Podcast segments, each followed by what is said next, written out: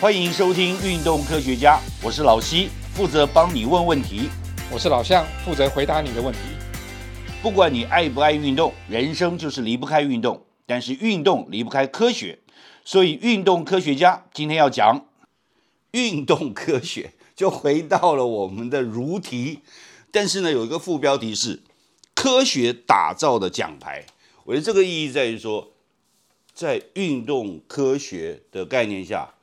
是不是可以生出更多的奖牌？对，现在所有国际上的先进的国家，就是体育大国啦，都是用科学来打造奖牌的。嗯对，所以我们也走上了这条路。虽然比人家晚，我们也不算太晚，我们也算是先驱之一嘛。啊、对这就是对虽然是世界比较先进的国家，运用运动科技来打造这不管是奥运、亚运或者各个单项项目的世界级的奖牌。那其实有两则新闻呢、我们谈这个题目主要是这两则新闻吸引我们的注意。那第一则新闻，这个新闻讲说，二零零三这个新北国际城市的 U 十八棒球邀请赛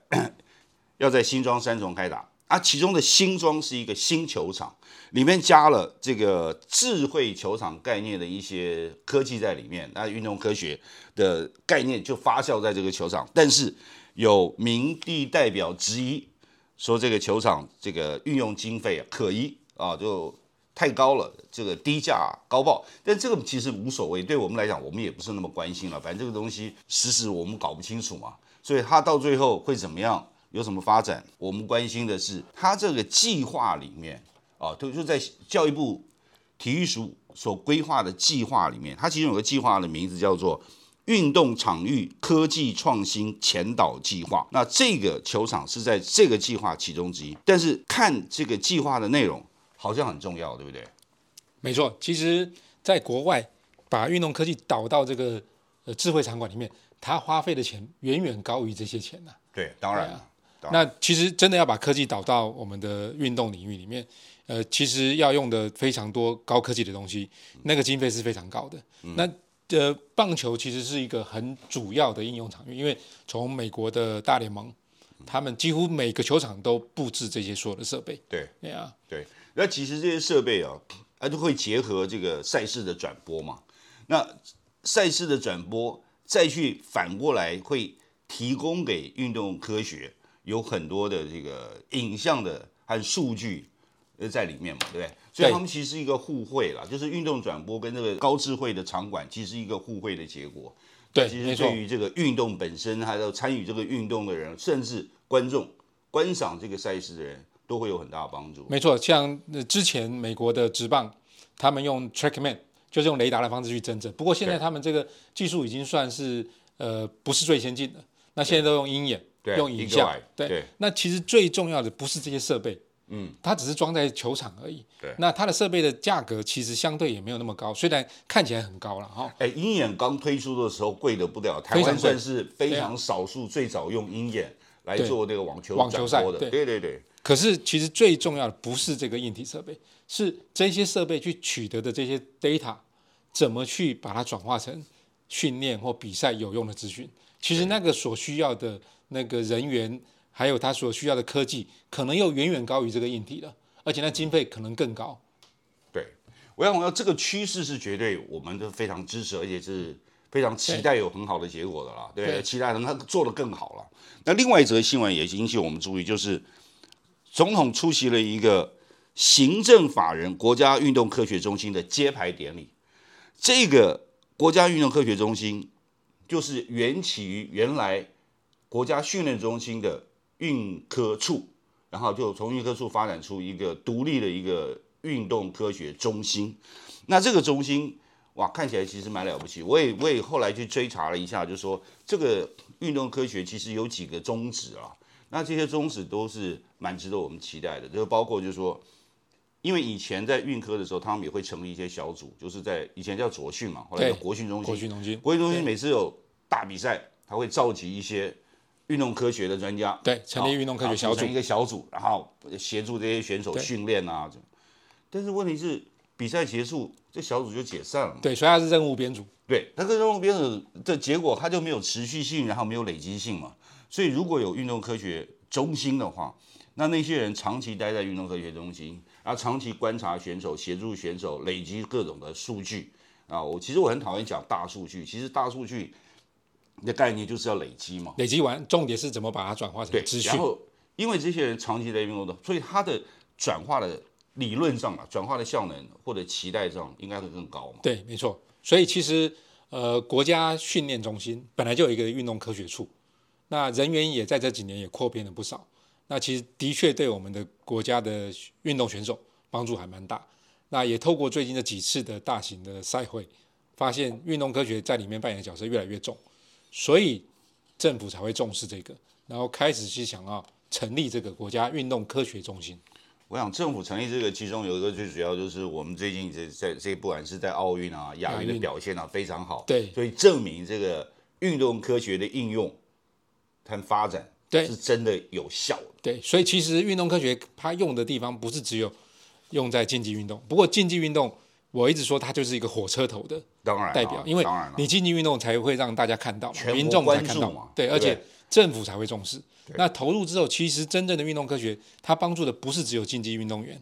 它可能也可以帮助我们一般人的全民的健康啊。怎么透过正确的训练方法、正确的运动方式，让全民的健康都往上呃再走一层？其实我看了那个体育署啊的的一些计划啦，那其中计划里面就是，尤其在运科这一块，它其实蛮着重在就是国民健康对跟全民运动对这两块啊。对对因为竞技运动还是少数人在做啦，那大部分人从事的还是跟健康相关的，而且这一个呃全民健康也会产生一些商机啦，那也会带动整个运动的产业。所以其实像运动科学中心成立之后，它的呃重点发展方向可能短期还是会帮助竞技运动员呐。另外一块就是会希望把竞技运动员用的这些运动科学，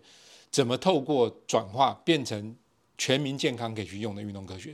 那也因此也希望这个市场变大了，使用人数变多了，有没有可能去带动运动相关的产业？怎么把科技导进去？那也去提升我们台湾的呃运动产业或者是运动科技产业？所以这个，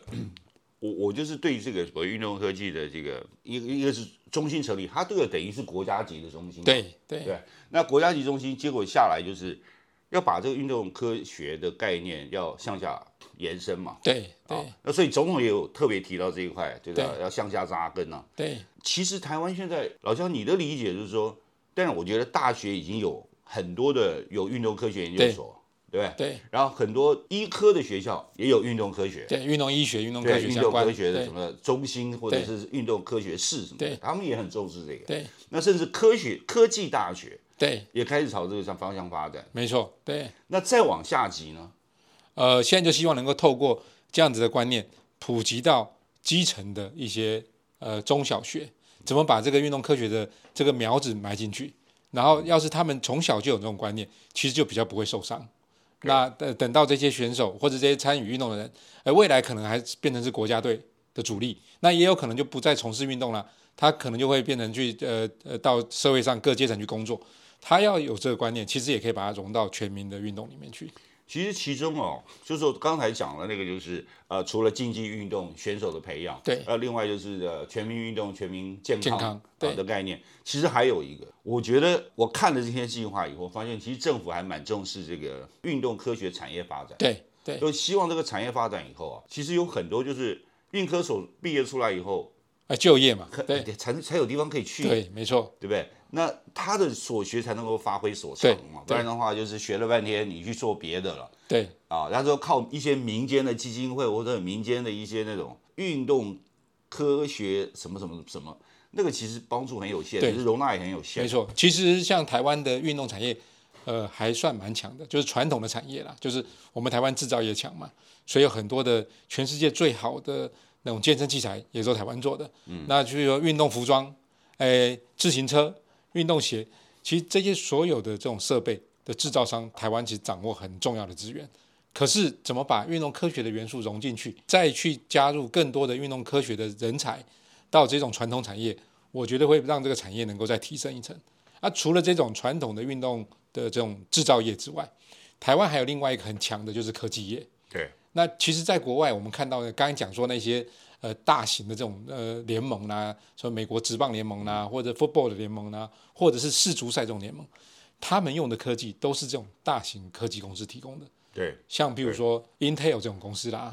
或者像 Sony 这种公司啊，或者这种比较大型的这种科技公司，他们其实投入运动科技的那个能量还蛮大的。那我们也希望透过运动科学中心的成立，去带动台湾的这些科技产业，也投入很多的能量到运动科技的研发。那这样子以后的运动产业就不是只有传统的制造业了，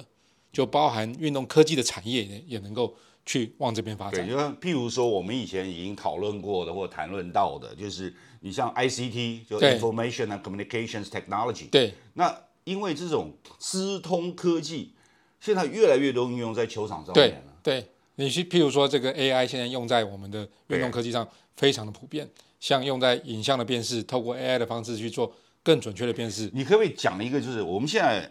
从从以前的讲啊，IOT 嘛，对啊，Internet of Thing 嘛，对那现在有讲说 AIOT，对不就是那种 artificial 那个，intelligent intelligence of thing。对那你可不可以解释一下，就是说实际运用上到底是什么状况啊？呃概念是这样子，AIoT 其实它强调的是 AI 那个部分是在思考怎么帮忙判断。那 IoT 就是把一些我们现在可以用在运动场上的一些，刚才讲说，譬如说有一些设备，雷达啦、影像啦或 sensor 啦，这些收集的资讯，就好像我们人的五官的触觉、感觉系统收到资讯之后，那透过 IoT 这种呃网络的传输，那现在有五 G 啊各种不同的传输方式，那这种好就好像我们神经系统传到我们的中枢，然后到大脑这边，透过 AI 的方式去做判断，然后判断说，哎，这些资讯应该做下一个要做什么动作了，或者下一步要怎么去做战略或战术的一些调整，再传回去，那到球队那边去做执行。所以其实 AIoT 用在我们的这个运动场域，其实是还蛮像一个人体的这个结构一样。对，啊其实我觉得我看到很多的教练在在抱怨呢，以前的对以前的一些那种数据分析啊，就是说他就算收收集了很多数据，但是因为的传输、流通、分析要花时间，而且要专业的人力，哎，然后就算是专业。对你弄完以后，那个选手的练习哦，该过了已经过对很久了，对那该受伤也受伤完了，没有办法 real time 时及时回馈。对啊，所以透透过这 AIoT 的话，基本上时间上其实的掌握其实是变得对教练很重要。因为有五 G 的传输，那个速度就够快对了，来回就很快了。对啊，所以我记得像我在美国读书的时候，我们学校呢 football 很强，拿过全美大学的冠军好几次。那时候他们在训练或在比赛的时候，其实除了主教练之外，其实观众席上面有非常多的这种助理教练。他们就是用影像在判断，然后就立刻判断完之后，就把资讯透过这个呃传输的方式传给总教练做呃下一步战术的判断。所以其实那时候就在用这样子的一些科技了，只是那时候的那传比较输原啊，始啊对，那传就递上靠很人力原啊，始这样对对对对对啊，不过从现在看起来，就是说台湾是朝了一个我们期待的方向发展嘛，对不对？呃，原来的所训变成国家训练中心，，对，然后国家训练原来的预科处，现在那独立发展成为运动科学中心而。且不止帮竞技，还可以帮产业、帮全民健康。其实我们以前就是不知道说这些发展，我们刚刚讲说不是必然的问题，而对是要发展这些真的要花很多钱。对，那当然，这个钱里面除了就是运用在呃，不管是科技科学的应用上面的话，其实对人力也花也要花很多钱。没错。那我不知道钱从哪里来，我稍微调查了一下啊，就是说，其实现在最主要的钱哦，都是从运彩基运金，彩来的对。那运彩有一个运动发展基金，而且运彩我觉得那个是，当然了，羊毛出在羊身上，因为对所有的所有的运彩的的这个标的啊，都是对从运动来的嘛，对对，所以它的回馈运动回馈是合理的，对但它回馈额非常高，对它盈余的百分之九十要回馈回馈给这个运动发展基金。对那运发基金呢，每年大概可以有到四超过四十亿的收入，但是我看了那个体育署的那个预算了、看起来那好像主要的钱就是来自于这四十亿了。像对今年呃实际的预算大概也就是四十多亿，那就跟运 就是运发运发所拨下来的钱是一样的。对但他花钱要花六十八亿，那其中对于那个什么新场馆啊，或者什么的一些运运运科的应用，应该也也也投了投下不少对资本啊。对那很重要的就是，其实我们后来我看一下，我们好像说，哎，只有拿了四十多亿，然后花了六十八亿，对吧？一来一回还差二十多亿，你会发现它之前的结余啊，还有一百多亿啊。对，其实还蛮运多钱彩的已经呃推行好几年了嘛。对对对，那以前花的少嘛，现在开始啊对大力的花，其实是有道理的。因为把科技导入之后，其实真的要需要花比较多的成比本较。多的钱。对对，那其实说除了这个资金哦充裕，我不知道真不是真的很充裕啊，但是至少看起来好像相对不错于其他那种大型的，呃，像比如说那种职职业赛很盛行的欧美国家，其实这资金都算小的。可是比较起来，以前我所知道，从体委会到体育署这个对过程当中，其实每年的在没有运彩基金的益助之下，每年的经费其实少的可怜啊。对，你可能一个大股祥平的这个约对就可以对让我对们对活一对阵对子了对。对那然后哎另外一个就是，我们有了多的钱，那谁去投入参与呢？其实我看到就是说，呃，现在有很多机构，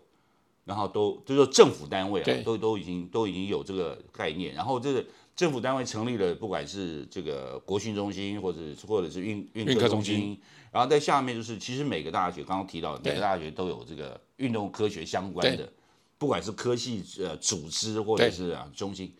那再下来其实好像民间也有一些投入嘛，对对，对，所以大家就把运动科学算是一个显学了，现在这几年算是了。算是这几年算是对还因为好不容易，对不对？竞技成绩好了嘛，然后大家也开始想要更健康的生活啦，所以运动科学就被重视了。对啊，以前我们觉得说这个有没有点太现实啊，就是没有没有成绩，好像就没有对人重视，但这是一个现实啊，本来就应该逃不掉的对对不对？那你重点好处是，就是我们现在看到的是心里比较安慰的，就是至少有好成绩哦对，有重视，对，不要好连好成绩都不受重视，那就对更惨了嘛，对不对对？那现在加上拨这些钱下来去投入在运动科学的发展，我觉得说，其中当然向老师是特别注注重那个什么，就是全民健康这一块对嘛，对不对对，那其实我很关注，就是但夺牌是一回事，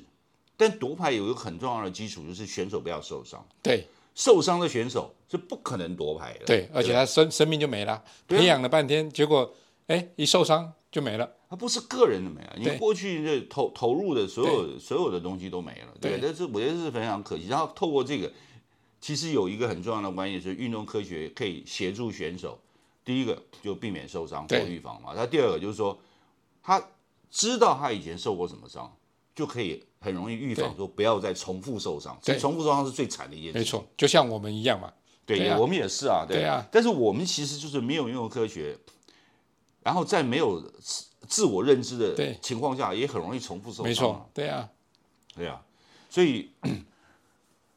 ，in general，好像你现在看到就是说这个这个方向的发展，你是乐观的嘛？对不对正面的也对很开心的嘛？没对啊错，没错，对啊。对啊然后，其实对这个老向你的学生来说的出路当然会也有是帮助啦。对很啊有大，很大而的且大家帮助啊学习呃，这个在呃读书的过程中也比较有方向嘛，知道说未来哎前景可期，大家比较愿意投入，而且不是只有我们的学生，还有另外一些不同领域的学生，他们也开始投入。对就是说刚才讲说 IOT 一些电机职工的学生，他们本来就对运动有兴趣，可是以前大概除了在大学期间呃去参加一些球队，然后开始有有一些兴趣之外，毕业之后就不会参与了，因为呃没有工作机会嘛。那现在这些人，他们就有可能继续参与，持续的投入。那包含医学院也会有一些人有兴趣啊，嗯啊，所以在未来这变成一个显学，而且变成有一些职场，那就会有吸引到更多不同领域的人来投入了。对，呃，因为这样子，我其实我也注意到，还有一部纪录片啊，它叫做《透视内幕：运动科学》。对，那这个纪录片你看过没有？有啊，你我看也过我我也是有没有参与、看啊过，对啊，然后你有参与啊，里面有你出现了、对对对，哇，我们这个 podcast 不见本尊的的就要被打破了，你知道？ 但是这个东西就是，我觉得，嗯，这虽然我没有看啊，但是我看了一些呃呃后面的描述啊什么，我觉得这个还蛮了不起的，就是因为有因为受重视，然后运动科学居然可以拍成纪录片，对，而且他在记录整个选手的训练，然后怎么透过科学科技的方法，让他的成绩可以更好，这样。对，而且而且这个纪录片不是乱拍的，对它是国家地理频道，对对不对？对，他是重金礼聘对然后 National Geography 来拍的所。以它的它的它的内容的扎实性对和可看性，对，应该是很高的。然后其也希望就是鼓励大家都去看了，我自己也要找时间来对看。那我其实我觉得呃最期待的就是说，它这里面讲的是说，它在因为我目前才刚开始嘛，所以专注的项目包括举重、自由车、棒球、射箭、桌球、羽球对啊，这这几个项目，但是将来一定会扩展到其他对的，项目。那个其实是当初科技部，也就是现在的国科会投资了一笔钱去做精准运动科学的一对，那个计当然划。这这对军种科学其中举举重是嗯最大的一项因，为那一阵子举重是我们的强项，对对，而且好像我不知道为什么，因为我看了那个精准计划里面啊、讲的举重，好像举重很能适应应用这些所有的现有的一些运动科学的科技。对，因为举重相对比较容易去应用，是因为它很固定的动作，嗯很固定的地方，那很固定的人，而且就是一位嗯选手，我们去帮他，所以那个就很容易聚焦。那你譬如说某些团体的项目，或者是比就较就室难了外因的，为要有不容易应用对。对，啊那要更高的、更多的一些人员参与。 OK，所以他其中有提到，就是说，哎要运用台湾的这个人工智慧、大数据，然后各种科技，然后提供战术资料，然后你们比赛的时候需要战术资料，对，然后帮助选手的自我突破，因为其实我觉得自我突破还不如最后那个协助受伤选手恢复以往身手，譬如说庄智渊，对啊，其中我特别提到，我觉得这是蛮了不起的。对，那这些呢，其实是我们从这个呃运动科学中心成立哦，还有刚才那些新闻来看、啊对，因为台湾应该是运动的未来是一片光明，前景可期。中间还有很多微调要做啦。对了，对，这做法的确需要再去努力了啊。不过方向我觉得是非常正确的。 OK，了不起。希望今天运动科学家能帮到你。若有不明之处或错过的要点，请再听一次。也欢迎上运动科学网查询或者提出你的疑问和意见。在这里，老西跟老向祝你运动快乐，科学聪明，天下太平。拜拜拜拜